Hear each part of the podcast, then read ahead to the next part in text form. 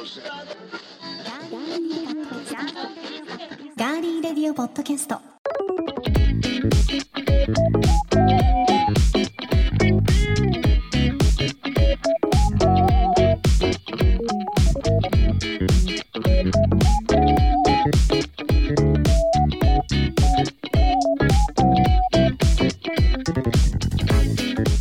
皆さんこんにちは。11月29日火曜日。11月最後の火曜日早いですね。いかがお過ごしでしょうか？今週も名古屋のスタジオからお送りしていきます。ガーリーレディオポッドキャストお相手は私高田沙織です。そして11月最後の火曜日ということで今月はどんな1ヶ月だったでしょうか？聞いてみましょう。どうぞ。皆さんこんにちは。ディレクターの足立です。11月は怒涛の1ヶ月でした、えー、もうなんかとにかく毎日毎日なんか通り過ぎてったなって。気が付くと夕方になってるなみたいな。結構体も、えー、疲れておりますが頑張っていきたいと思います。よろしくお願いします。はいよろしくお願いします。今日もはい。お疲れの感じには見えないですけどね、あのーどうです？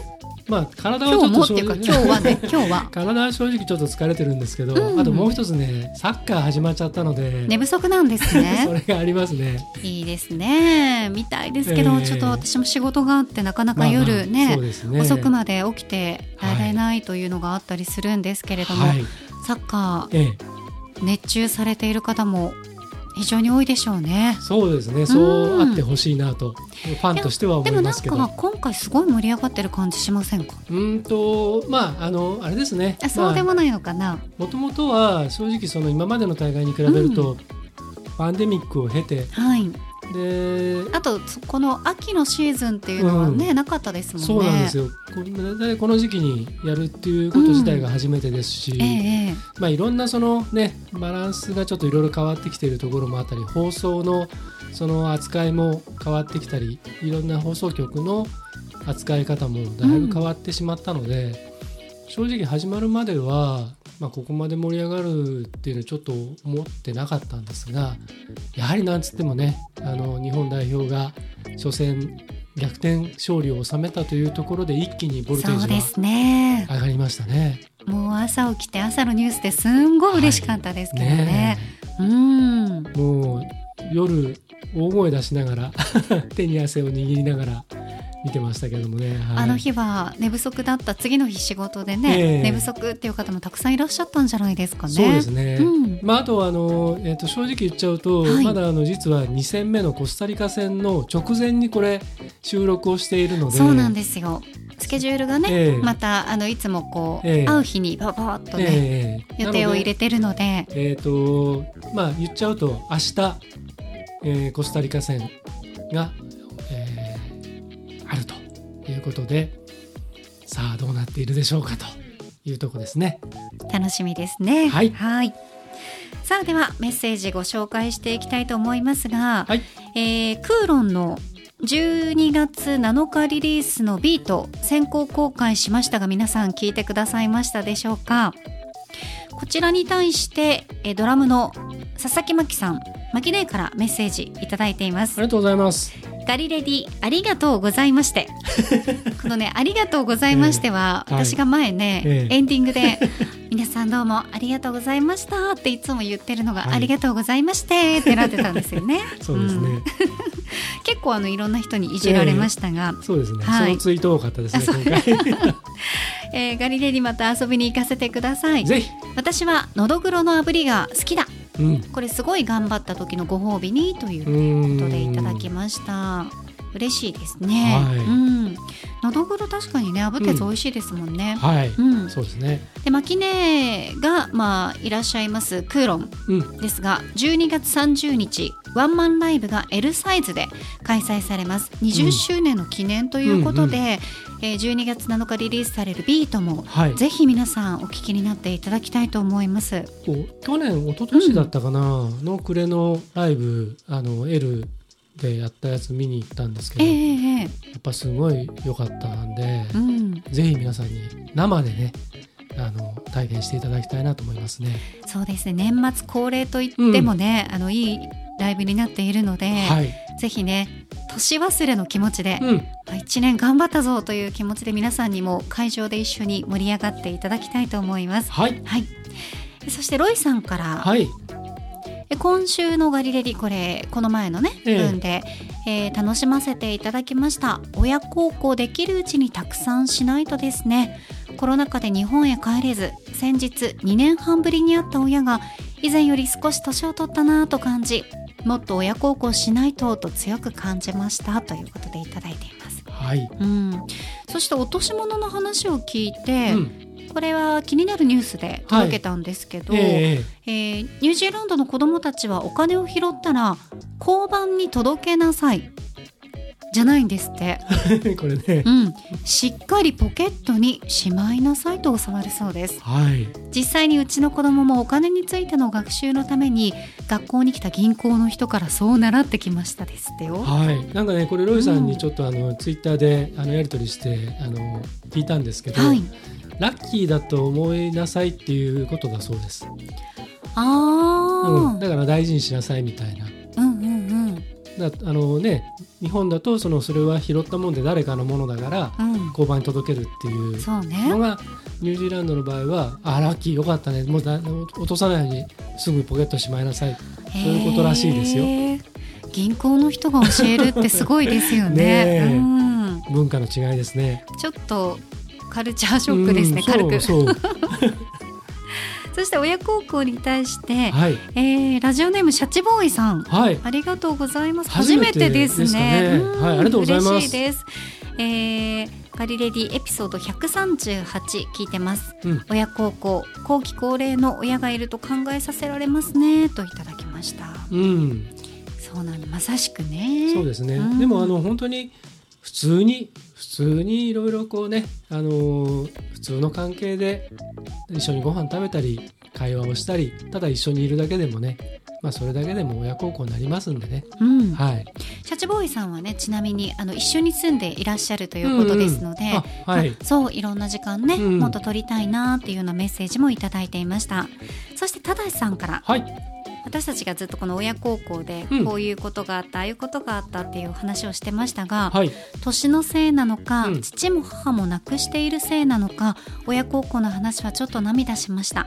何度か温泉に連れて行った母の嬉しそうな顔を思い出しました、というねメッセージいただいてますよ。ありがとうございます。うん。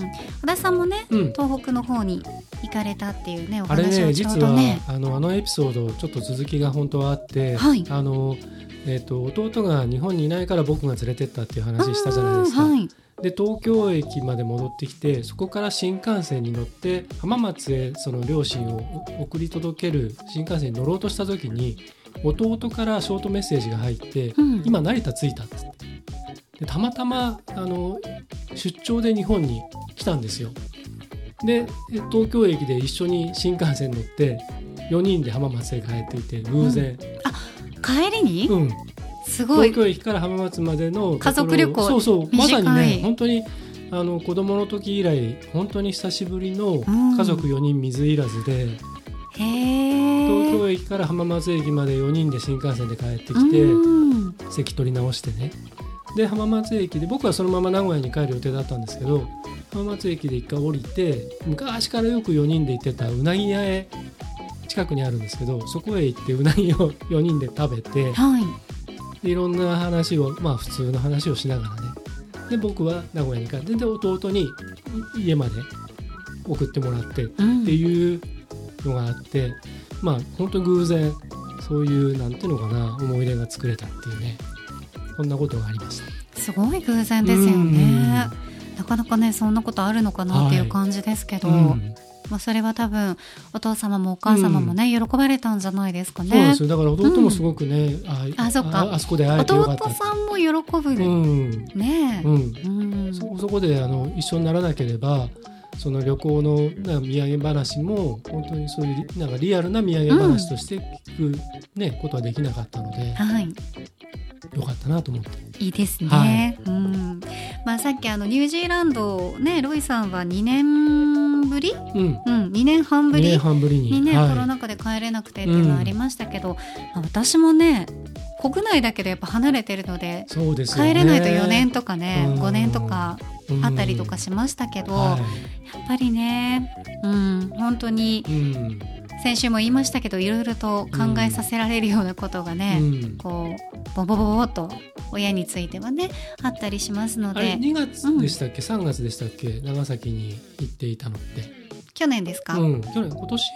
今年じゃなかった。あそっかもう今年そう1今年春の時ですかね。うーんとそうですね、うん。1月から2月ですね。またねあの行けるといいですねそうですね。はい。まあ行きますね。ははいい。帰ってきたいと思います。はいさあ番組へのメッセージは今聞いてくださっていますガーリーレディオポッドキャストのページにメッセージフォームがありますのでそちらから送っていただくか番組の、えー、ツイッターもありますのでぜひフォローしていただいてコメントメンションダイレクトメッセージリツイートで番組に参加してくださいハッシュタグはひらがなでガーリーレディガリレディです皆さんからのメッセージお待ちしています。では今回も最後までお付き合いよろしくお願いします。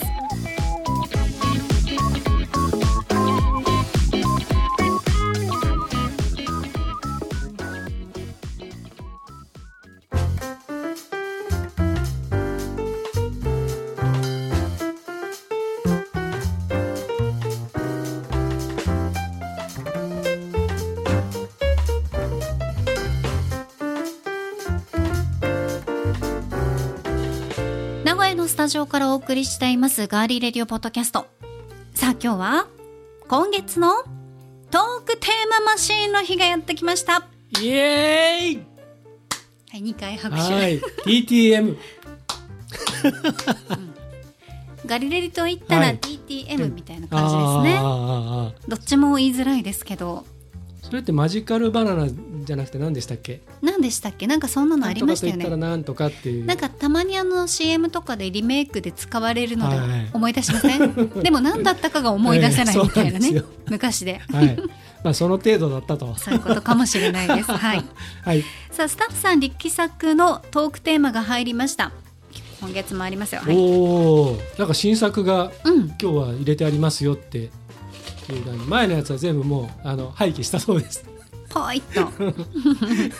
トークテーマが入りました。こちらのトークテーママシーンから1枚ずつ引いて2人でおしゃべりしていきます。はい。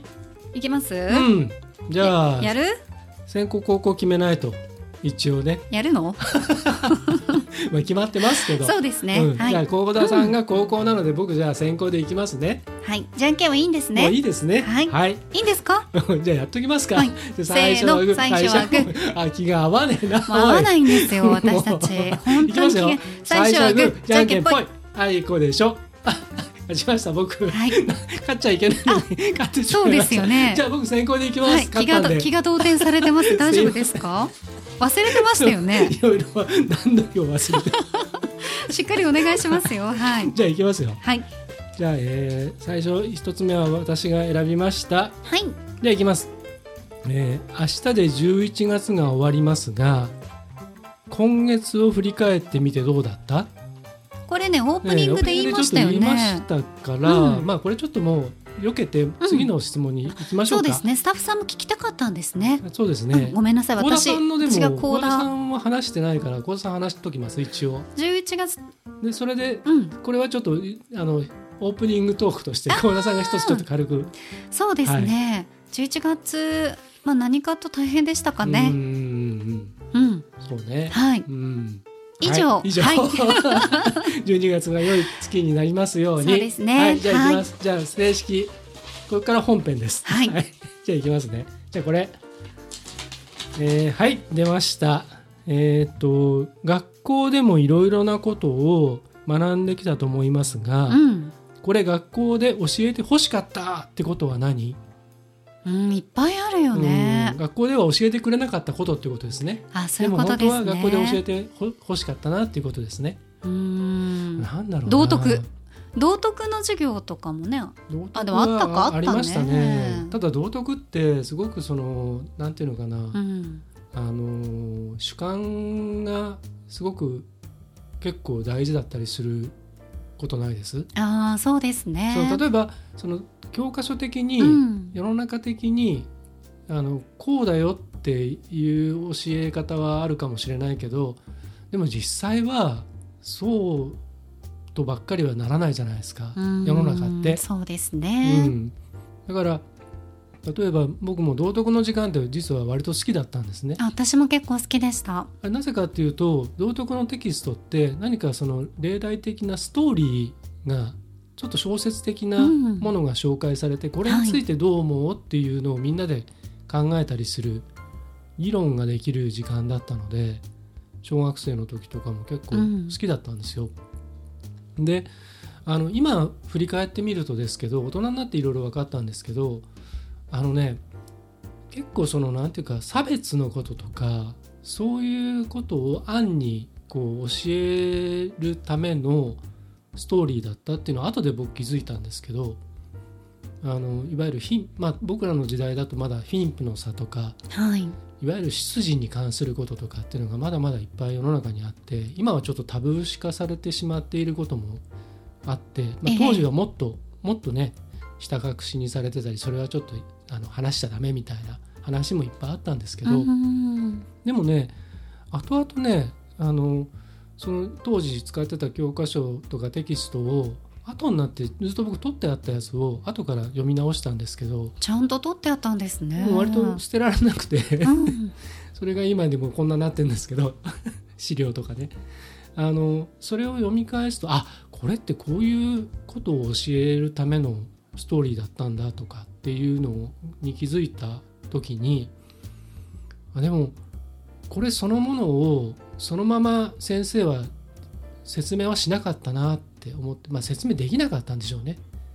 それをそのまま説明しちゃうといろいろ多分いろんな問題があったんでしょうけどだからあれ今今のその学校でそういうことやってるかどうかは知らないですけどでもあれって実は大事なことだったのかなっていうのを思いましたはいあのちょっと話それましたけどうん。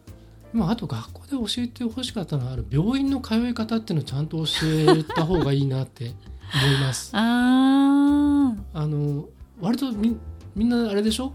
それぞれが勝手にこう学習していく感じでしょ？うん。病院の通い方ってうんなことないです？割とっていうと？例えばそのこここがこうなったらどこに行く、例えば目がちょっとっていう場合は眼科に行くとか歯が痛かったら歯医者さん行くとさかその喉が痛かったら耳鼻咽喉科に行くとかってあるけど、はい。じゃあそのじゃあ名名医者でもいろんな名医者があるじゃないですか。ああ、そうですとね。かここの医者はいいとかここは良くないとかうんうんうんっていう まあそこまでそのね選別はできないけど、でもその病院の通い方っていうのをちゃんとこうどっかで教えておくべきじゃないかなと思って。ああ学校とかでね、うんうんうんうん。小さい頃に、うん。まあ、ここが痛くなったら、うん。ここを受診しましょうみたいなのはう。ん。確かに知っておくといいかもしれないですね。とか一人暮らしした時とかにね。うん。あとうん。今の時代的にいろんなこうそのその体の問題とか、はい。ジェンダーの問題とか、うん。心の問題とかね。いろいろあるじゃないですか。でそういう時にあのど誰にも相談できない人ってまだたくさんいると思うんでそういうのをやるといいんじゃないかなって思いますね。うん自分も大人になった時にあれこれどこに見て見てもらえばいいんだろうとかって今でこそインターネットがあるんで、はい。いろいろ調べられますけど結構学生時代一人暮らししてた時とかでのたうち回るぐらい苦しい思いをしたことあるんですけど僕後遺症があるんででそういう時はあ事故のね。うん。うん。もう何をね頼ってちょ当時だって部屋に電話とかない時代なのではい。下宿とかでね携帯もないし。だからそういうのはああるといいなって思います。なんか教科書とかのね、うん。あの何ですかね。ああいう110番とか、うん。119番とうか、ん。そういうところに、まあ、こういう時はこういうとこにかかりましょうとか、うんん。こういう困ったことがあったらここにうん。電話しましょうみたいな、そういうこう冊子でもいいですし、作っとくとねね。うん、教えてもらえるとね、うん小さい頃にがいいかななんて思いますけどね。そうですね、ん。まあ、多分その役所とあるのかもしれないですけどね。にあるのかもしれないですけど、でもそういうのってもう今はね。案外ね行き渡らなかったりするでしょ？うん、でペーパーレスでネットではやってますって言ってうん。もそこにたどり着くまでに意外とそのワードうのん、入れ方でちょっと変わったりとかね。そうですね、ううん。ん特にこういうパンデミックを経験した後っていうのはやっぱそういうのがあるといいんじゃないかなって思います。そうですね。はい。うん、ちょっと話が膨らんじゃいましたけどこれはいかがでしょうか、あでも私もその道徳とかの、うん深いうん。感じ、うん。もっともっとその教科書以外の深いところまで例とかを出して、うん例えばこうこうこういう例がありましたが、あなたはどうしますか？とか、あそこであの人がああいう風になっています。あなたはうん。見てるだけですか？それとも手を差し伸べますか、とかね、うん、あれ道徳っていうタイトルじゃなくて、うん。もうちゃんと哲学っていうタイトルにしちゃえばいいと思うんですけどね。子供の時からちゃんとそういう哲学っていうものを考えるっていうかね。大事ですよね。大事だと思いますけどね。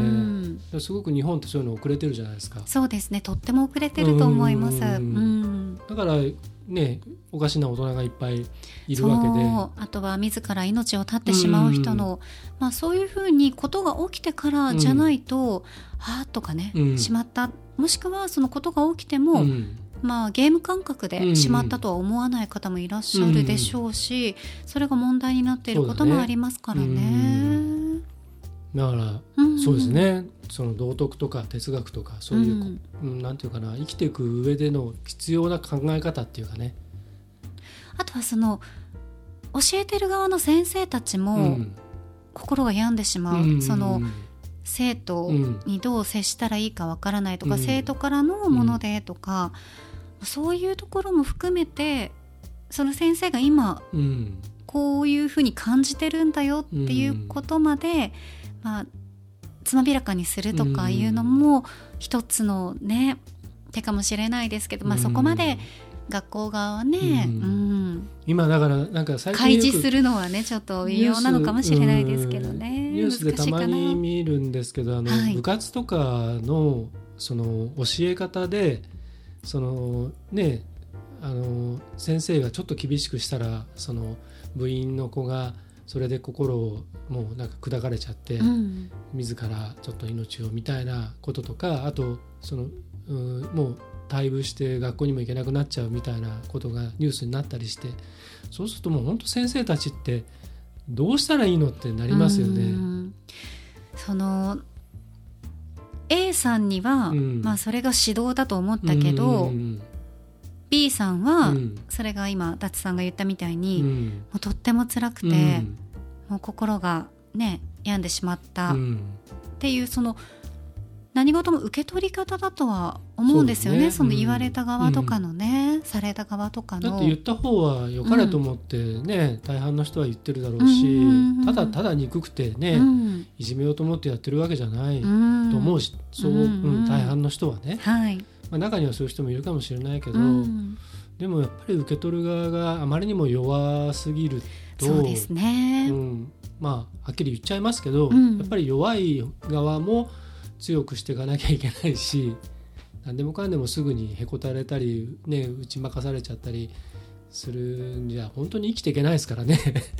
まあ本当にもうねはい、無理だっていう時には、もうそれは仕方がねうん、それはね。ないとはね、うん。思いますけどただ今私たちが話してるその学校でのっていうね、ことなので、ね。まあ大人になればね、うん。話は別ですけどそうね。はい。うん。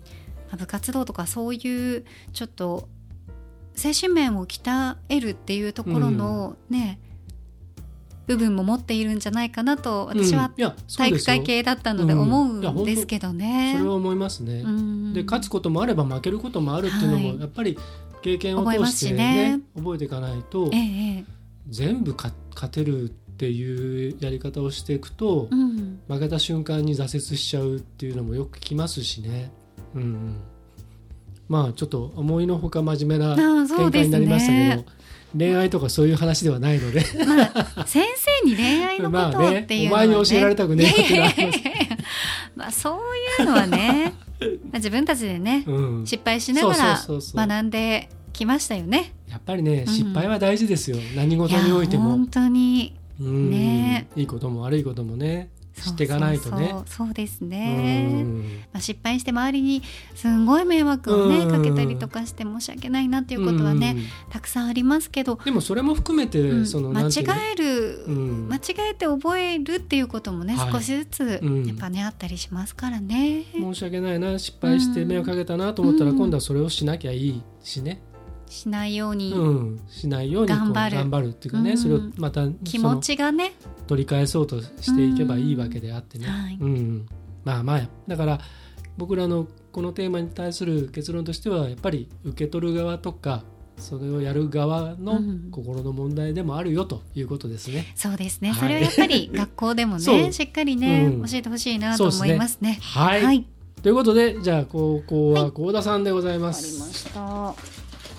うんうんよいしょ。はい、はい何が来ましたか？テレビでもリアルでもスポーツ観戦について何か話してください。うん。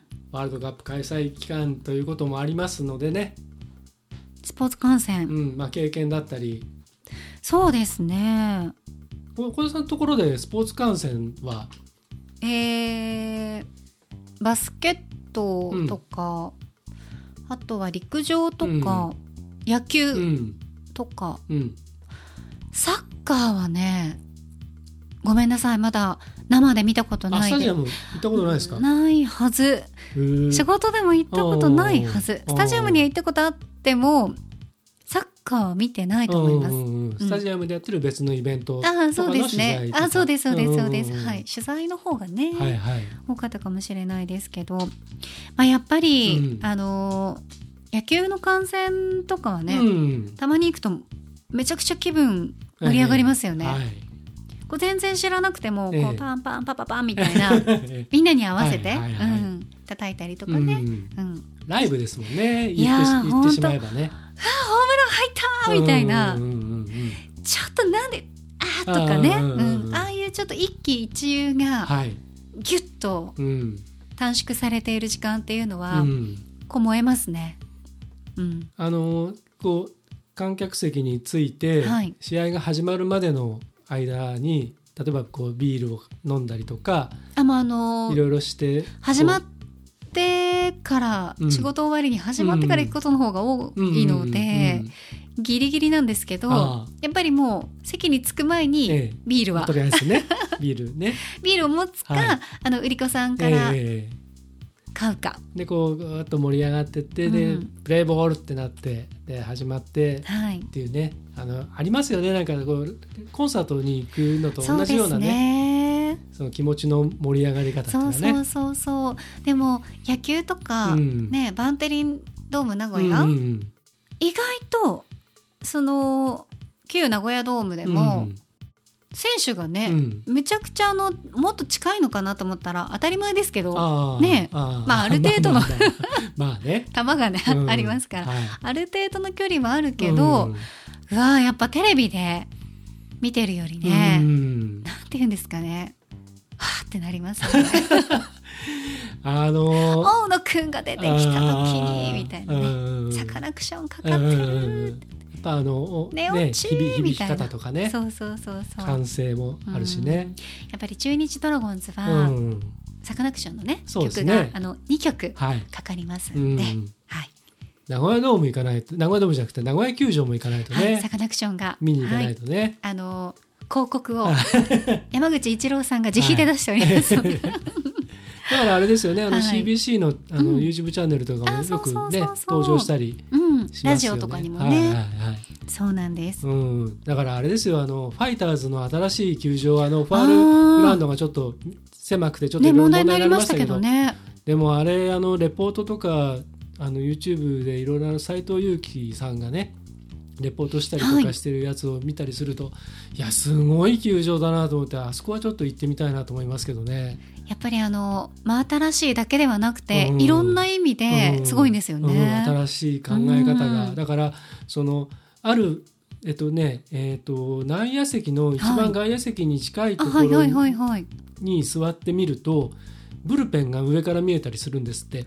ええ上から、うん、だからでベンチからもベンチの様子もなんとなく見れてブルペンも上から見れるんですって。すごそういいう穴場みたいなところがあって、はい、あそれは指定できるわけじゃなくて。多分あの指定できるんじゃないですかね、うんうん、だからそこもあここ絶対おすすめですとかっつって年紹介間シートとかので、うん。もう抑えられそうですよね。いやそれは多分年間シート的なものはまた別別なところにあると思うんですけどどでもあのグラウンドレベルのところからのこの見え方とか、はい。スタンドのねあのもう海外の球場みたいな壁壁みたいになってて、はいはいはいはい。あれすごいなと思ってね。行ってみたいですね。で中にもそういういろいろその会員の人たちのためのうん。VIP のための部屋とかもあったりとか、そこにもちゃんと同じようなシートがあったりとかしてね。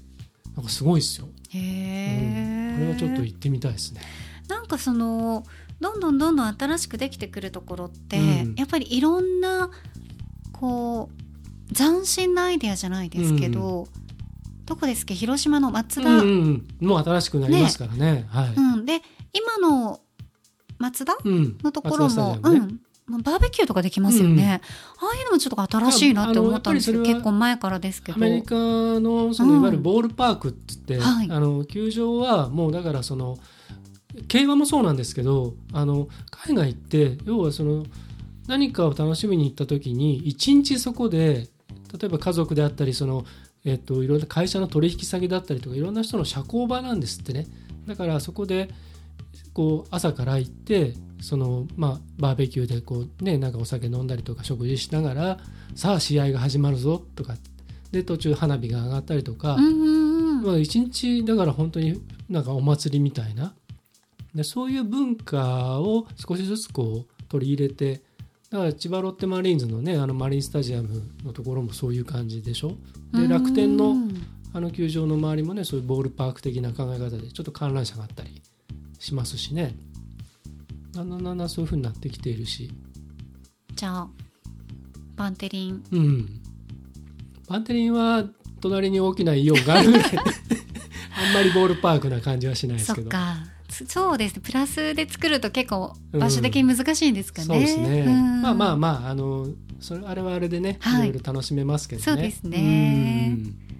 どうですか？はい。足立さんはもう今だいぶ喋ってもらいましたけど。僕はもう、うん。あの野球もサッサッカーもカーも行かれますよね。サッカーもよく行きます。だから去年去年久々に。グランパス？グランパスですね。グランパス戦、まあやっぱりホームゲームが割と比較的スッと行けるのではい。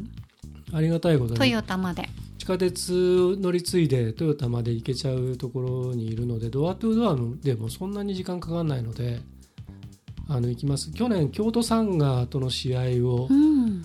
あのトヨタスタジアムまで見に行きましたけどね。あ去年今年か。うん。去年はあれですよ。ヴィッセル神戸の試合を見に行ったかな。まあ割と、うん、でもその前はストイコビッチ監督がいて天皇杯優勝したりした時はどうだろう 10, 10試合ぐらい見に行ったかな年間。一番自分でもあのよくよく行ったなと思うのはあのある時泊まりがけで、えー、とちょっと取引先とかいろいろ付き合いのあるところはい。でゴルフコンペがあって、三重までゴルフに行っててで、えー、と土曜日の夜から行ってで日曜日の日朝からラウンドしてでそこから帰ってきてその日の夜に、えーとね、なでしこリーグの あの試合が、えー、とみずほであってはい。じゃあでまだ近い近いですね。うん、でそこでアイナック神戸といえっ、とね伊勢伊勢じゃないわ伊賀。あ伊賀のはい。あのチームあるじゃないですか。ありますあります。そこがねあの試合するっていう日があってあいけると思って そのゴルフバッグを置いてそのままスタジアムへえサッカー見に行ったっていう時ありますね、もうそれぐらいなんかサッカー好きなんですね、はい好きですね。うん。どうですか？今回のはい。ワールドカップ、うん、どことうん、どこが優勝しそうみたいなやつはあるんですか、まあ下馬評通りではありますけどやっぱフランスブラジルはやっぱすげえなブラジルの初戦すごかったですしね。でイングランドもいいですけどあのアメリカとイングランドっていうのが、えー、とちょうどねこれ収録の日の未明朝今朝っていうかあったんですけどね、はい。あのこれ僕自分のポッドキャストでこの試合ちょっと楽しみですとかっていう話をしてたんですがでスコアレスドローだったんですよ。ということはすなわちアメリカがそんだけいいっていうことなんですね。あイングランドも結構今回いいんであ。はい。でそういうのはなかなかちょっと今回はね面白いしで日本がこのままあの順当に勝ち進んでいってで、えー、とトーナメントの方に進んだ場合、えっと、日本って E 組なんですねグループリーグが。で F 組のところと F 組の1位2位と E 組の1位2位がこう対戦するんですよ、はい。1回戦は。でそうなってきた時に、えっととにかく勝ち進んでいくとベルギーと当たる可能性があるんですね。そうするとねあのベルギーにあの、えー、と決勝トーナメント進出を阻まれたののリベンジが果たせる可能性があるのでああ、すごい。これが楽しみなんですよ。そ勝ち進こまでとにむかく、とね。そこまで行ってほしいとにかく。いや、なんか、こう、物語が待ってうるん、そうなんです。感じがしますよね。ワールドカップはね全部その物語があるのでそう。いろんな国と国のこととか。いや、あの、見ました。メッシ選手うんの最後に負けた時の、まあ、初戦ですうんね。うんいつもこう他の選手と、うんね対戦したサウジ、はい、サウジアラビアアラビアの,、はいあの国の選手とかと、まあ、例えばあれでうん普通に勝って終わってたりとかドローだったりしても、うん。いえいえいえいはいはい。えみたいなみんなねサッカーの人たちってええすごいそういうのを思うばかりじゃないですか、呆然としてますよね、んそう。なんかああいう姿ねえ、うん。そんなに頻繁には見ないですけど、うん。あまりワールドカップとかではそういう感じがね、うん。結構メッシ選手にはついて回っているようなそうですね。感じがしませんか？メッシはね勝てないんだよな、うん。アルゼンチンが。なぜかね。なぜか。でもやっぱりその連続出場も含めクリスチャーノ・ロナウドええ。もね、あれでで彼は5大会連続っていう史上初のゴールを決めちゃったんですよねロナウドは。だからそれとどうしてもねこう対比してしまうと。まさかサウジアラビアに負けるとはぐらいな感じであると思うし。でも強かったですよね。すごかったですね、うん。だから全員にロールスロイス与えられるらしいですよ。選手。だって次の日祝日になってたでしょ、うんそうそうそう。国王がね全選手全員にねロールスロイス1台ずつ。すごい。7000万ぐらいのやつ。いやだからあのそれだけ裕福な国ではね、今うん。現在あのあるんですね。国的にはうん。ね,、まあ、オイルマネーがありますうからね、ん。あのただいろんなこうね貧富の差もね、うん叫ばれてはいますけどね。で一つねあの思ったのが今大会を見ててヨーロッパのチームにあのいわゆるそのミックスの選手とかあのルーツがアフリカ系の黒人のルーツを持ってる選手とかっていうのがすごい増えてきていて、はい。北欧のチームもにも結構いるし今まではオランダとかフランスとかあのっていう国の選手は割とあれだったんですけどドイツチームですらそういうミックスの選手がたくさん入ってきたりとかしているのでどんどんどんどんボーダーレスになってきてるっていうのがすごく見ててあれこれどこのチームって一見ユニフォームあれなんでこのユニフォーム着てんのとかってうん。思うことがちょっと今回はありますね。うーん。まあでもねオープニングで言ったみたいにやっぱこう楽しみですね、うん。この先す。どうなっていくかはねい。はいさあということで熱く語ってあ ひたすらまあでも何ですかね、はい。今月はうんたまにあるこう真面目にうん淡々と喋るこれぞうんトークテーマフリー,、うんフリートークで喋るみたいなね。そうですね、うん。はい。感じの時間だったんですけど。まあ一旦ここではい。はい、一曲お送りして、まあ、後半もはい。少しおしゃべりしていきたいと思います。わかりました。はい、ではここで一曲お送りします。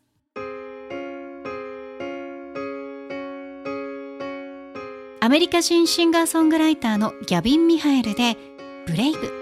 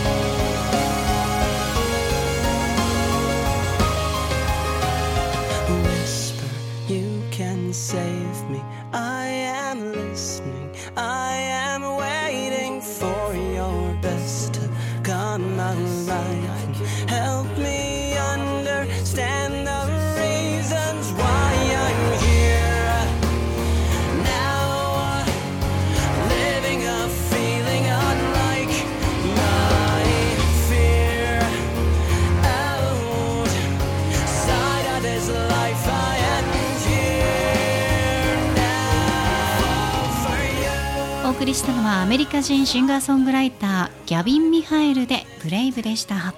はい。これあのブレイブっていうのは勇敢な様とかねあの勇気を持ってっていうような意味なんですけれどもまあいろんなことありますよ世の中。でそういうところでねこう立ち向かっていくためには勇気も必要。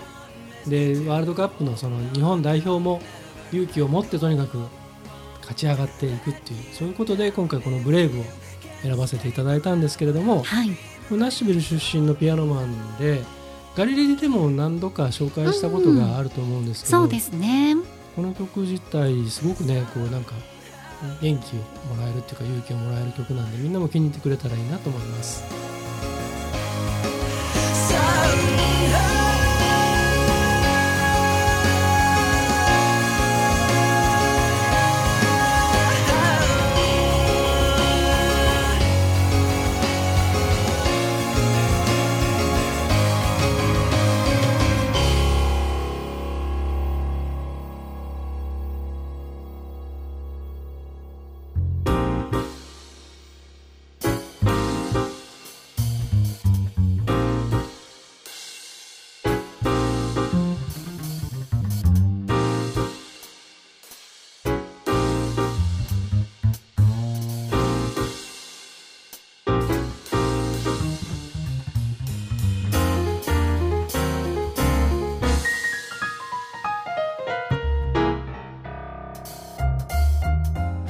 それでは 今日はニュースを飛ばしてもこれでいっちゃおうという感じですね。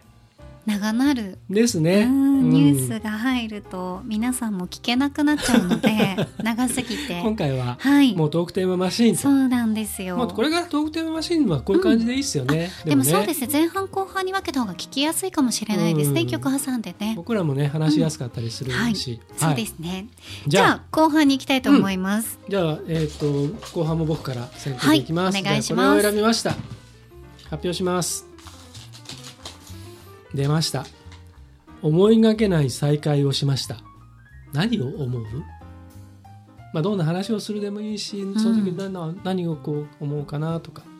会いました。誰かに会ったんですか？あのね、会いました。だから、あの、ちょっとね、え今ちょっとなんかはーってそう。そう、ゾゾゾゾってきましたけど。開けて、はーっていう顔をしてたんで、スタッフさんに話しました。話してない。話してないですね。へええーっと前前ちらっと話したんですけどあの、えっと、事務所に来るヤクルトレディさんがいてすごくあのチャーミングな方なんですけど、はい。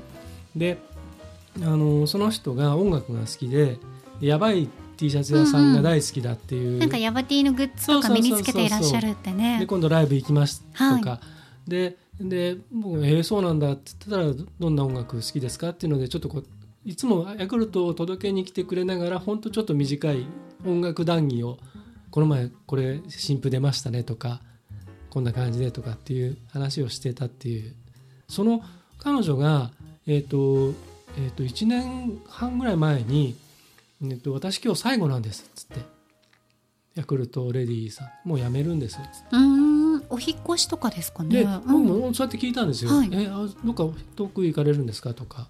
いや引っ越さないんですけどちょっとあの仕事を変えることにしましたと。うん、であのヤクルトレディさんご存知のようにあの三輪バイクみたいなのを乗ってこう配達するんですね。されてますね。でやっぱりそのなんていうかちょっとあなんとなくバイクだと雨の日とかもちょっと大変だしでちょっとやっぱりあ危ないし意外とあの体力仕事ではありますよね。うんうんでやっぱり路地がね多いとこだとちょっとあ大変なんでっつってであのただ運転したりするのは全然私好きなんでつでちょうどなんかその今ちあのなんていうか K のワンボックスのあの車で宅配とか割と多くなってるじゃないですか。あ、多いですね。アマゾンさんうんもうんうんそれで来たりしますよね。そうそうそうでそれの,、はいあの某、えー、と飛脚のマークのはい、例の。うん、ところの、うんそういうなんていうかステーションみたいなのが今いく結構いろんな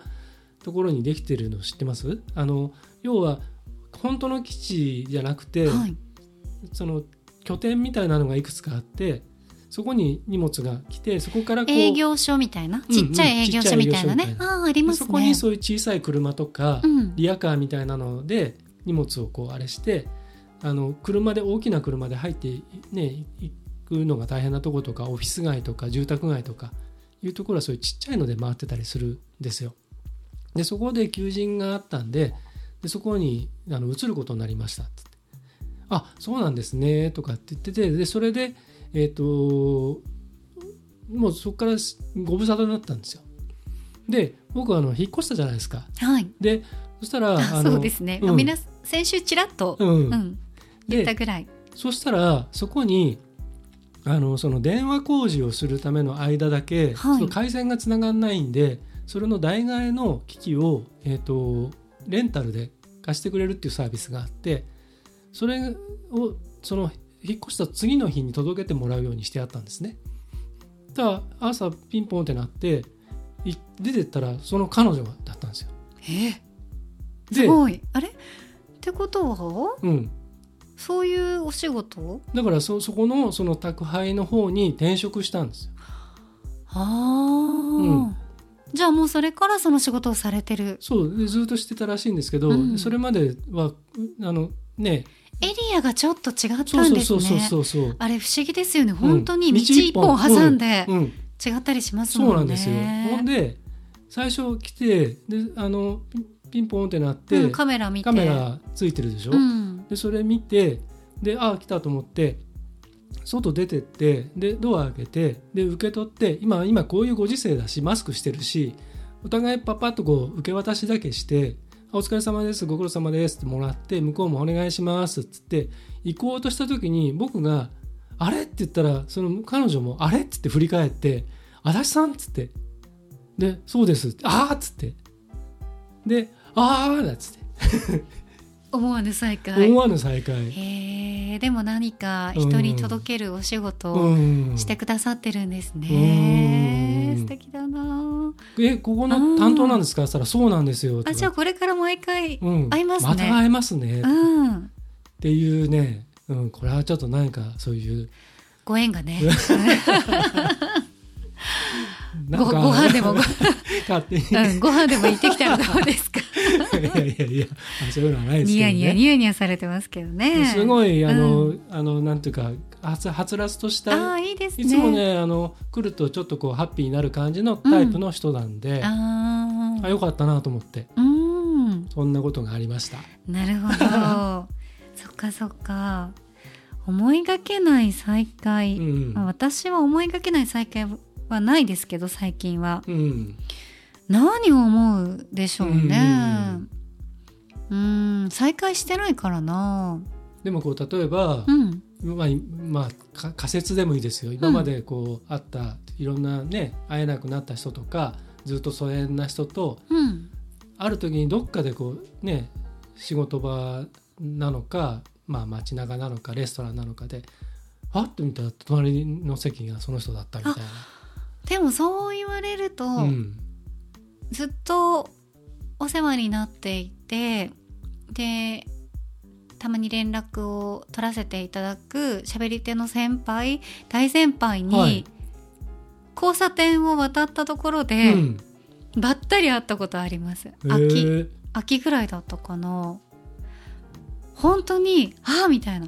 私が「はあ」って思って トントントン、ええええねえ。よく気がついたねって言われましたけど、ええ嬉しかったですね。うんお顔があの生で顔が見れて久々に。あなんかね顔も声も好きなんですーようん。うん。なんか自分のこう理想とする声うん。っていうのをその大先輩は持ってらっしゃるので、はい。い、やなんかあ会えてよかったなみたいなすごいなんか元気になりました。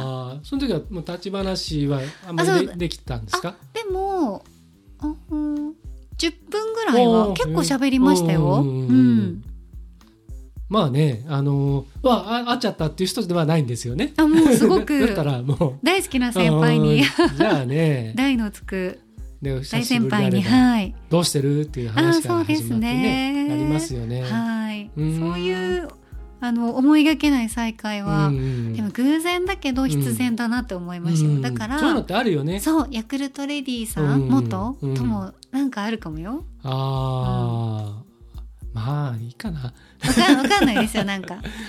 あんまり買えないヤクルト戦。うん。どうぞって持ってきてくれるかもしれない、ああでもヤクルトさんじゃないもんも。う今は。元だけどなんかそういうこうつコネとかそうがあっあれて。あちっちゃい線なのか、うん。長細い線なのか分かりませんけど。もしくはなんか送り状を 100, 100部ぐらいこうやってうん、うん使ってくださいって 持ってくるかも。なるほどね。これであの荷物どんな荷物でもいいんで、うどうぞみたいな、いん、集荷来ますから。やそれはなかなかあるかもしれないですけどね。うん、でも逆にやべえやべえ会っちゃったみたいなそういうのないですよ。うーん。会いたくなかったなみたいな。会いたくな最近。最近ではなくてもいいですよえー、そんなん山ほどありません、あありますあります、うん、最近じゃなくていいんだったら、うん。最近じゃなくていいんですよ別に。最近じゃなくていいんだったらもう山の、うん。お互い山のようにあることないですか？やべえやべえというよりもえー、っていうね、うん。うん。いないんじゃなかったんですか？はいみたはいな。そんなことはただね 恋愛絡みだとうんうん。お互いたくさんありまますけど、すね。なんか仕事絡みだともうなんか、うん。まあそんなにないですよね、うん。仕事ってなれば、うん。まあ一人や二人はね、うん。いつもね、うん。そういうあのなんか放送業界はね、はい。い、らっしゃいましたからね。そうですね。そうですね。はあみたいなね、まだやってんだみたいな。あうん。お久しぶりですみたいなね。はい。はいまあまあまああのあんまり触れないそうですね。次に行きましょうか。はい、そうしましょうか。はい。はい、じゃあ、えー今日最後のはい。トークテーマ幸田さん。わかりました。はい。開けますよ、うん。じゃん。人に何か教えてあげるとき何が一番大事ですか？うあー。あん。教える時でもいいし教わる時でもいいってことにしましょうか。どっちでもいいですよ、これ前も喋りましたよね。そうだった？ようん。ちょっと近いことね。トトークテーママシンじゃなくてななんか少しなんか違うテーマの時に？そうそうそう喋った気がするんですけあーどそうだな。まあ最近はそんなに私が何かを教えるっていうのうは、ん。まああのオンラインレッスンの時とかはうん。ね、はい。ね、聞き方とあーはい。まあありますけど、それ以外は、まあ、教えていただくことの方が、うん。ね多いこともありますし、そうだな。まあもうわからないですね。私が人に教えるうん。時はまあそのレッスンの時とかは、うん。まあ、分かりやすく気持ちを込めて、うん。うん。まあ、分かりやすく自分が教えれてるかは分からないですけど、うん。まあ何でもこう気持ちを込めて安心感を与えてっうん。ていうのがありますかうん。ね、それに尽きるかなとは思いますけど。うん、それに関してちょっとあの言うとですねあの幸田さんにはあの幸田沙織話し方聞き方教室っていうオンラインレッスンを、えーやってもらっているんですけれどはい。も、私は聞き方はやってないですけどね。でも結果聞き方になったりするじゃないですか,、まあまあそっかつながまあつながり人の話を聞くっていう部分うんうんうんうんうんうんのインタビューだったりとか、うんであのそれをいつもあの受講してくださっているよくこの番組でもご紹介しているあのニュージーランドのうん。ニュージー大好きの野沢さんが幸田さんの生徒さんでいてくれるんですけどはいありがとうございます、あ僕客観的に聞いてても野沢さんのポッドキャストがどんどんどんどんいやそうなんですよ。聞きやすくなってそう。でお話もすごくあの伝わってくるようになって、なんかね、うん。野沢さんに一番お伝えしたかったのは、うん。自信を持ってくださいっていうことだったんですよね。うん。その毎回ねそれは言ってましたもんね。で言葉に詰まってもいいから、うん。野沢さんが、まあ、今思っていることを、うん。もう喋りたいことをうん。短くてもいいから喋ったらうん。伝わると思いますよっていう感じでね、うんうんうんまあ、それ以外のこう専門的なことに関しては別でね、うん。あのいろいろとはい。一緒に練習したりとかね、うん。お互い弱いところを言い合ったりとかね、うん。はい。してましたけどね。でも本当にねねあの毎月受講してくださっていて、はい。それが本当にああやって成果としてうね、ん。あの目に見えてこう現れてくるっていうのは僕もこう横で聞いていてああなんかいいなーってよかったなって 思いましたけどね。うん、あれは伝わったんでしょうねいろんなことがね。そうですね。やっぱ気持ちをね、うん。うん。その伝えるっていうのはうん、相手にも伝わるので、うん。すごく大事かなと思いますね。逆もしかりですけど、うん。うん。そういう気持ちにねさせないように、はい、うん、ならないようにっていうのは大事かなと思います。そうですね。はい。まだまだなんか話し方とか、うん、ねちょっとうん、自信ないなという方はぜひ、そうです。はい。はい、ちょっと今あの実は僕も忙しかったり、小田さんも忙しかったりで、10月11月は全然できなかったんですけど。そうなんですよ。申し訳ないええ。です、またあのちょっと、うん。あのお互いスケジュールがこう組める状態になったらあのこれまた再開したいと思いますので、はい。あのこれ本当にあの僕僕が言うとちょっとあれですけど そうやって本当にねあの受けてくださった方がもう成果が現れたものとして僕も自信を持ってお勧めしたいので、うん。ぜひまたあのご案内の際には皆さんちょっと興味持っていただけたらなと思いますね。はい、よろしくお願いいたします。はい。いかがですか？僕は、うんえっ、とうーん本人に考えさせるっていうことですかね。あの何かこう示してあげてそれを、まあ、まず理解してもらわなきゃいけないし納得してもらわなきゃいけないしで合意して次に進むっていうことだと思うので例えば何かそのうん作業みたいなものの場合はこれをこうしなさいっていうでそれができてるかできてないか合ってるか合ってないかっていうことでしかないわけじゃないですか。でも何かをこうねその教えるべきことっていうのはそういうことばっかじゃないのでの場合はやっぱり本人が理解して納得して合意してできるようになるっていうものだと思うので、だからあまりこうなんか全部をこう道を引いちゃうっていう形ではないところはちょっと意識はしますけれどもあとどうちょっと自分の反省も含めて言うとこう噛み砕いていろいろ伝えていきたいがゆえにこれを説明するためにはこれがあった方がいいだろうと思ってうん。その前段の話をしてしまったりとか、はい。それがあるからこうなるんだよっていうストーリー的な話をしてしまうとどうしても話が長くなっちゃうんですよね。いやでもなんか一生懸命ねうん、こう伝えようとか教えようとかっうん。て思うと長くなりません、うんなるなる。うん。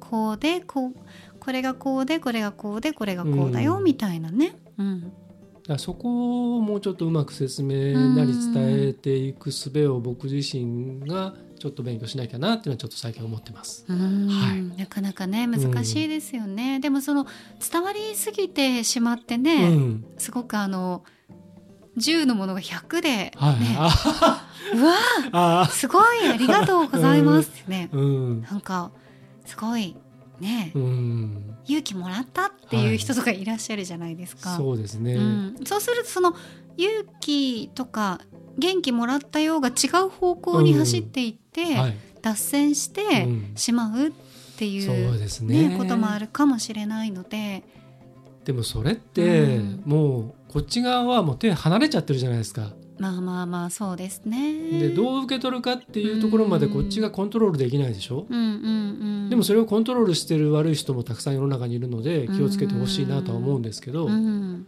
受け取り方までコントロールしてる教え方ってあるでしょ、あありますうね。ん、こういうふうに捉えるべきだみたいな。うん、特にほら私たちがやってるようなねものとかその同じようなうん。あの職種の人たちっていうのはその事務的なこととか、うん。きちきちきちきちっとしたことは、うん。やっぱりやってきてないから、うんうんだからなんていうのかな。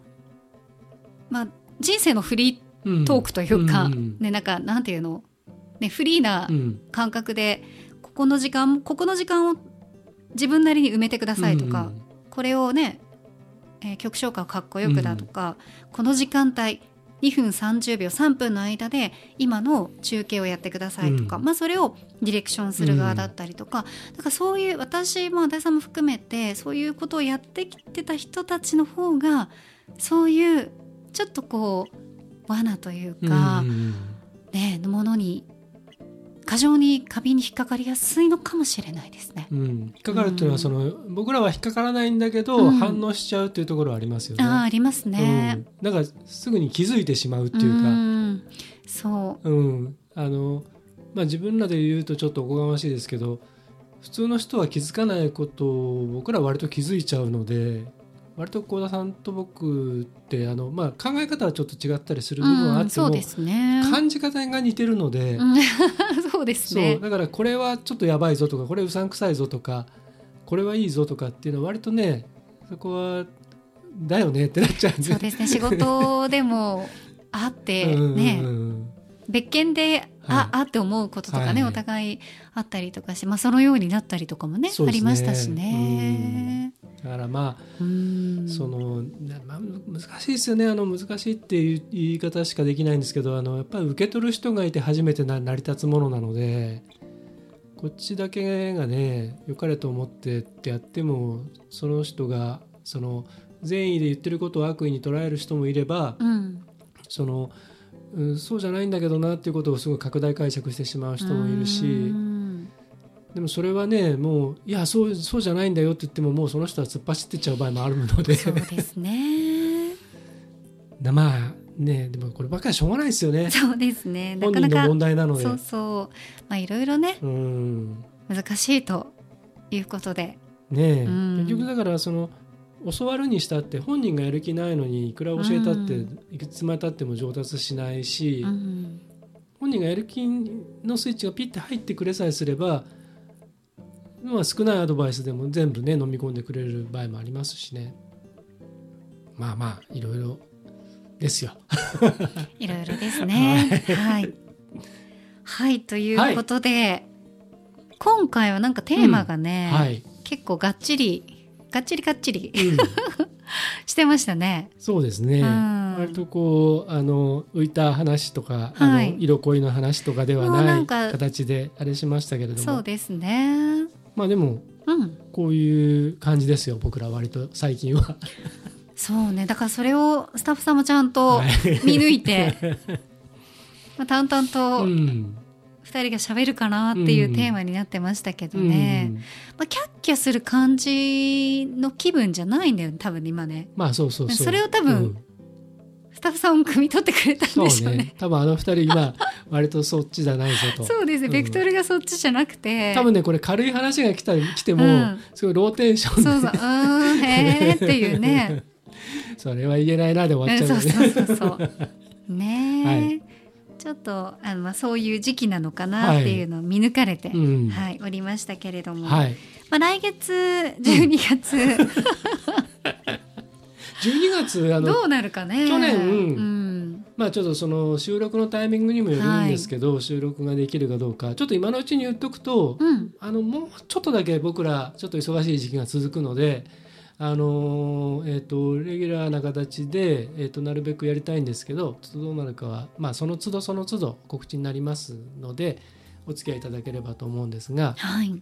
とともにあの去年でしたっけ「ミュージックプラストークで」はい、あのー音楽かけながら、うん、まあ、テーマトークみたいなのをやったじゃないですか。やりましたね。もう1年前ですね。早いですね。またやりたいです12ね月に1回ぐらいそれうん。ね、またあのクリスマス前後にはい、やれたらいいなと思いますね。ううんん、まあそんな形でお付き合いいただければと。はい。はい。ミュージックプラストークはもう全面あの足立 D の腕にかかっておりますので。はい。もう今はできるようなちょっと環境を整あよかえったです。ましたので、はい、よろしくお願いいたします、はい。ということで今月の、えートークテーママシンいかがでしたでしょうか？来月も皆さんどうぞお楽しみに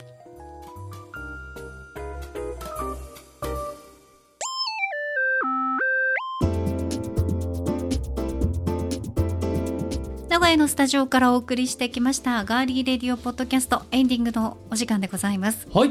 ではエンディング恒例〇〇の時に聴きたいおすすめの一曲うん。今日11月29日ははい。いい肉の日でもあるんですけど、うん。いい服の日なんですよ。うん。1129、うん。お洋服ね、うんはいはい。アパレルメーカー株式会社トンボさんによって制定されたトンボ学生服とかありますよね。うん、いい服とは何かを問いいい服を作るために必要なことは何かを考えることを目的に作られた記念日です。うんん。深いね。深いでしょ？う、うん。ただおしゃれとかっていうんじゃないんだ。違うんですよいい服とはは。何かを問いうん。何が何をもってしていい服とするかということなんですね。作るためにそれを作るためには何が必要かを考えはい。なかなかうん奥深きものがございますがこのいい服の日ということで、うん今日のテーマは個人的におしゃれだなと思うアーティストのおすすめの一曲にしたいと思います、なるほど。まあ、ステージ衣装だったりとか、プライベートでご自身で上げて見えるうん。SNS のお写真だったりとか、まあ、そういうものをね、うん。まあ、実際になかなかね、うん。お会いすることっていうのは、ね、ないので、うん。その方とはね、はい。うん会ったことがある方もお互いにいるかもしれませんけれども、え私は今回お会いしたことない方を選びました。えええわかりました。はい、では先行ははい。足立剛さんですね。いいですか？はい、わかりました。いいですよ。はい、危なかったですけど、はい、行きましょう。はい。では参ります。はい。個人的におしゃれだなと思うアーティストのおすすめの一曲。先行、足立剛。創作アーティストのん私は部屋中創作アーティストかアーティストじゃなくてうん、ですのんちゃん。のんちゃんはいのんちゃんおしゃれじゃないですかいや、でも、年々、うん。年々綺麗。はい。可愛いが脱皮されていく感じが、なんていうんですかね。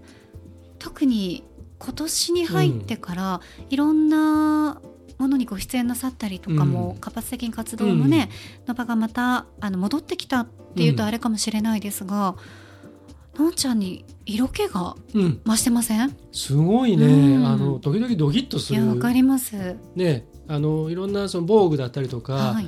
そういうファッション系のその雑誌とかね、メディアに登場する機会が今年すごく多かったんですけどそこで海外に向けて発信されているもののそのピンナップだったりとかそのファッションスタイルブック的なものとかを見ると本当ちょっとドキッとするようなところがありますよね。うんねえ不思議な色気というか、うんでその彼女が2019年リリースで、えー、とこれね作詞作曲プロデュースが「忘れらんねえよ」の柴田孝うん。うん弘さん、うん。ね楽曲がなんかもう忘れらんねえよって感じですよね。でこの MV を含めて、あのユニクロのねフリースセットのあのウェブ CM でのんちゃんも出演しているっていうね。これ2分ないんですよこの曲ね。そんなに短いんですね。1分50何秒っていうね。うこれめっちゃくちゃかっこいいんですけど、うんうんうん。歌詞がまたね分かんないやつにはつまんないやつには分かんなくていいから邪魔すんな。これをまたのんちゃんに歌わせるっていうのが最高じゃないですか？うんこれが最高なんですようん。ねでついあの、えっと、10月でしたっけ、はい。渋谷ランウェイであのあそこ文化村のところを路上でランウェイでうん。あのでそれのあの要するにセンターのモデルをどんちゃんがやってであの、えっと、文化服装学院のその生徒さんがデザインしたヌードボディっていうのをテーマにしたすごい衣装を着てジャンプスーツみたいなやつ着てさもう歩いてたんですけどもこれがね本当にかっこいい YouTube でも公開されてるんで見たことない人はえ見て見ると、ね、みよう。ちょっとびっくりするぐらいちょっとゾクッとしますよお洋服に合わせてうん。メイクとかも、もちろんもちろん。あーすごいですね、なんか学生さんたちが、うん。服飾の方たちがデザインしたお洋服を着てるモデルさんとかって、うん。私もあの何ですか、えー MC で参加させてもらうとこと昔あそもそもるんですけど、僕幸田さんと出会った時に一番最初にあそのフそうそうそう。そうァッションショーの相談を受けたのそうがなんですよ。今日につながってますからね。あの後ねえーっとレインボーホールじゃなくてあれあれか。そう。センチュリーだっけ？そうなんですよ。センチュリーホールですよね。そうなんですいやあれもドキドキしましたけど、うん。まあアドバイスいただいて、ええ。すんごい楽しかったですね。うん。あれの後2年ぐらいやりましたかね。うん。うん。それが最初でしたもんね。懐かしいですね。あれがあれですよねそういう学生さんたちのそうです。やつなんですよね。はい。うん。美容学校とうん。服飾の学校がコラボというか、はい。だからメイクもあれだし、うん。すごいし、うん。お洋服もはい。独創的で、続々と楽しませていただきました。はいはい、よかったよかったよかったよかった。だいぶ昔の話ですね。そうですねん懐かしい。10年10年以上前のうん話です懐かしい。ということで、じゃあ、えっ、と、高校は、サウルドの行ってみますよ。はい。じゃあ行きます。今回のテーマ、個人的におしゃれだと思うアーティストのおすすめの一曲、高校、高田沙織。ゆき、ホームスイートホーム。うん。はい。ジュディマリー。はい。はい。ど真ん中の世代、はい。ですねもう本当にど真ん中で。大好きでした。歌ってました。はいもう大好き、ゆきちゃん。前も言ってましたもんね、ゆきちゃん好きだってそうなんですね。よ。こういつまでも変わらないんですけど、うんいろんなことをね、うんご経験されて、はい。えっ、とね、今年の9月に、はい。えー20周年のうん。アニバーサリーのシングルコレクションが出たんですね。ソロ活動20周年。そうですそうですそうですでななるんだね。そう、10月に、うんその20周年のカップリング、うん。シングルじゃなくてカップリングとリミックスのうん。コレクションアルバムが出たんですけど、うんうんそれのね、うん CM がやってたんですよ。いうんうんやまたこれがねえなんか若返りのお薬かな。うん。飲まれてます、うん。みたいな。綺麗で可愛くて不思議感ですよじだね。あのね。そうあの雰囲気が、うん。もうそれそのものがおしゃれ。うんあのドンズバ世代からいくと、はいはいはい。うん。まあ、椎名林檎さんとかもそうなんですけど、うん。チャラとかね。そう。うん。そうそうそうそう。チャラさんもね、うん。だからあの辺はこうウーアさんとかもそうですけどそうですみんなね。やっぱり存在そのものがうん。当時から、まあ、おしゃれだなって、ね。ファッショナブルだなって思いますね。なんか、うん。あの辺のあの女性アーティストって本当にみんな個性的でもあるしすごくなんか美しいし。妖艶。うん。うん。ねえそう。可愛いんだけど。そうなんです。可愛さもあるんですよね。ねいまだに可愛いんだけどすごくなんかドキッとするような色っぽさがあってね、はいい、いですよね。いいですよね。コッコさんとかもね。そうですようねん。でまたそのいろんなその若い頃のいろんなその背景もいろいろあるじゃないですか、うん。そのまあ、例えばご主人だったりとかお子さんだったりとかあとその関係してたいろんなね、周りのミュージシャンの人たちとか。そういうのをこうなんか系譜でこうやって見てったりするとまたそれが面白かったりするじゃないですか。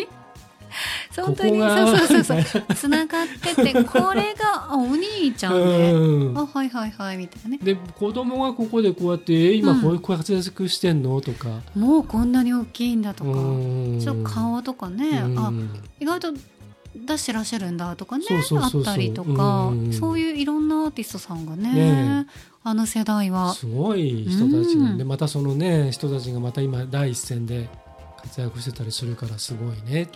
いやーもう色褪せないですよね ね。はい。そうその中でも私あのいろんな好きな曲あるんですけど2004年にリリースされた「ホームスイートホーム」選ばせてもらいまして、うんうん。まあうちに帰ろうっていううん。明日になれば大丈夫って笑ってるかなっていう歌詞がね、うんサビの部分にあるんですけど、まあ、大丈夫だよ頑張っていこうみたいなそういう、うんちょっとねゆきちゃんの曲の中でもこう包み込んで、嬉しくて抱き合うよとかね2人のストーリーとかよりのなんていうのこう、うん。ちょっと聴いてる人をうん抱きしめてくれるような、包容力的なね。うんそうですねゆきちゃんのファッションはどうですか？いやだから、うん。真似できないですよあ あんなだってゆきちゃんとか雑誌とかで。着てるような、うん。ああいうねプラダの、うん。服とか、うんシャネルの服とかあのハイブランドうんをさってこう着こなしてらっしゃるじゃないですか、うん。あれはなかなかね、うん。まあ、ちょっとこう凡人には できないですけど、うん。髪型とかメイクとか、はい。その似たような感じのうん。おしゃれあの雰囲気ふわっとしたうん。柔らかい感じの,、あのファッションは素敵だなと思います、うん。ただ個人的には、まあ、よりよりがちというか個人的に好きな感じはその白とか黒とか、うん。なんですかねモードっぽい感じの方が好きなので、うん。私服で行くと椎名林檎さんとかの方がうん椎名林檎さんの私服とか結構こうそう白黒とかね、うん。スッとこうオーラを消すみたいな、はいはい。うん、感じのね、うんファッションされてたりしますけどああいうのも好きだったり、お金があればねマルジェラとか着たいですよ、うんうんうんうん。ね似合うんじゃないですかね。あればね。ないですので、うん。もうちゃんと老後のためにはい。お貯金しなければね、うんいけませんので、もうこういうご時世でございますよ、本当に。親がいつどうなるかわからない、あもちろんその散財、散財がね、うん。散財するしなさいとかそういうことじゃないんですけど、でもやっぱりそういうものに対する興味とかっていうのは持ち続けていった方がいいですもんね。そうそうそう。あのなんかねうん。まあどうでもいいやっていう感じは一回もないじゃないですか、ないですね。はい。そうそういうのは嫌なんですよね。割とねいつもちゃんとしてますもんね。割と。割と。スニーカーはね履くようになりましたけどね、そうですね、うん。前スニーカー履けって言ったら嫌だって。言ってそうそうそうそう。も 言ってましたけど。うね足が疲れる、うん。今。うん。なう。うん。うん。これまたね、はいはい。あの春とかになうるとん。ヒールを履き出しまうんうんすんで、うん。はい。はい。それまでそれまではちょっと はい。足が疲れるのと、うん。足が足先が冷たいので。まあ、ブーツかはい。スニーカーかにしようかなっうんて。思います。はい。はい。え今回私たちがおすすめした音楽なんですが Spotify のプレイリスト「ガリレディレコメンド6」でぜひ聴いていただきたいと思います。はい。ポッドキャストはあのガリレディのポッドキャストとともに一緒にあのプレイリストもフォローしていただけると聞けますのではい。はいこちらもぜひチェックしてください。6ということはすなわち1から5までもありますので、それも全部聞いてもらうといいですね。あの結構ね、うん。その時のうん私たちがあの反映されてますので、はい。分かる人には分かるかもしれない、ねいつも聞いてくださってる皆さんには分かります、うん。ですね。はい。さあそして11月なんですが、はい。ね、急遽企画がありました、はい。ガリレディ第1回グミ会議、うん。そして次の週に第2回グミ会議うん。がありましたよね、えあとはあの外録え。はい。あれもね、うん。すごいね久々でしたね、そうですね。外録って外録ね。あんな短時間でね、うん。あれだって打ち合わせなしで最初の外録はだって「どうする？撮る?」っつって「あじゃあ撮っちゃおう」っつって言ってやったのですからねあの時はやったのですからね。2回目の外録はちゃんと準備しましたけど。そうです。はい。はい。マイクを手持ちしてね、うんうん。やりましたがはい、でお休みもございました、うん、初のおもしか休みねすると12月も、うん。そういうことがスケジュールが合わなければ、うん。うんあるかもしれないですが、まあそうはい。いうこともありますので、うんうんうんええ。でもやめないので。やめることはね、はい。ありませんので、はい。そして実はですね、うん。明日11月30日は、はいお出狩り取材収録に行ってまいります。うん。どこに行くかは番組の公式ツイートでお知らせいたしますのでぜひ皆さんまだ番組のガリレディはい。ガーリーレディオポッドキャスト、まあ、ハッシュタグひらがなでうん。ガリレディとやると、あのバーッと出てきますので、ははいい、こちらの方でフォローチェックをしてうん。お待ちいただきたいと思います。でツイッターの場合はあのメニュータブのところで最新っていうやつをやるとそのねタイムラインでこう出てきますのでタイムラインもちょっと皆さんねチェックしていただけたらなというふうに思います。はい、どこに行くか楽しみですね。うん、知って知ってるけど、もう私、もう私はあの明日ね、うん、明日明日ですからね行くの。はい。はい。知っておりますが、はい。うん、今回はちょっとね今まであの行ったことのないようなところですね。行ったことないようなところっていうのはエリアとしては行ったことあるんですけど、私はそこうにん。過去うん。5回ぐらいうはん行ってます、うん、プライベートで。僕仕事で5回ぐらい行ってます。いいな、でも仕事でもいいですようんね。そうそうなんです。何がいいって言いたいんですけど、うんそうするともうバレちゃうんで。バレてもいいんですけどね。バレちゃうんでも楽しみに。そうそうね。とろっと、はいあまあ、うん、まあまあ、そうでもねはい聞いてもらった方がいいですもんね。そうですね。ははいい。ぜひあの楽しみにしていただきたいなと思います。はい。そして今週も11月も最後までお付き合いいただきまして皆さん本当にありがとうございました。さあいよいよ明日は11月30日そしてその次は当たり前ですが12月1日とスタートはい。12月がね始まります。暦の上ではディセンバーですよ。師走でございます。はい走りますか？今年もね走れますか？駆け抜けましょう。もうこうなったら。剛殿走れますか？走れますよ僕。割と。結構。31?31 まで走れますね。走りましょ走りましょう。う、うん。じゃあ私も一緒に走りましょう。走らないとだって来年を迎えられませんよ。そうですもねうこうなったら。うん。今年はね、うん。はい。ということで皆さんもえー12月に備えて風邪などひかないようにご自愛いただきたいと思います。ガーリーレディオポッドキャストここまでのお相手は？ディレクターの足立でした。そして私高田沙織でしたでは皆さん12月もお楽しみに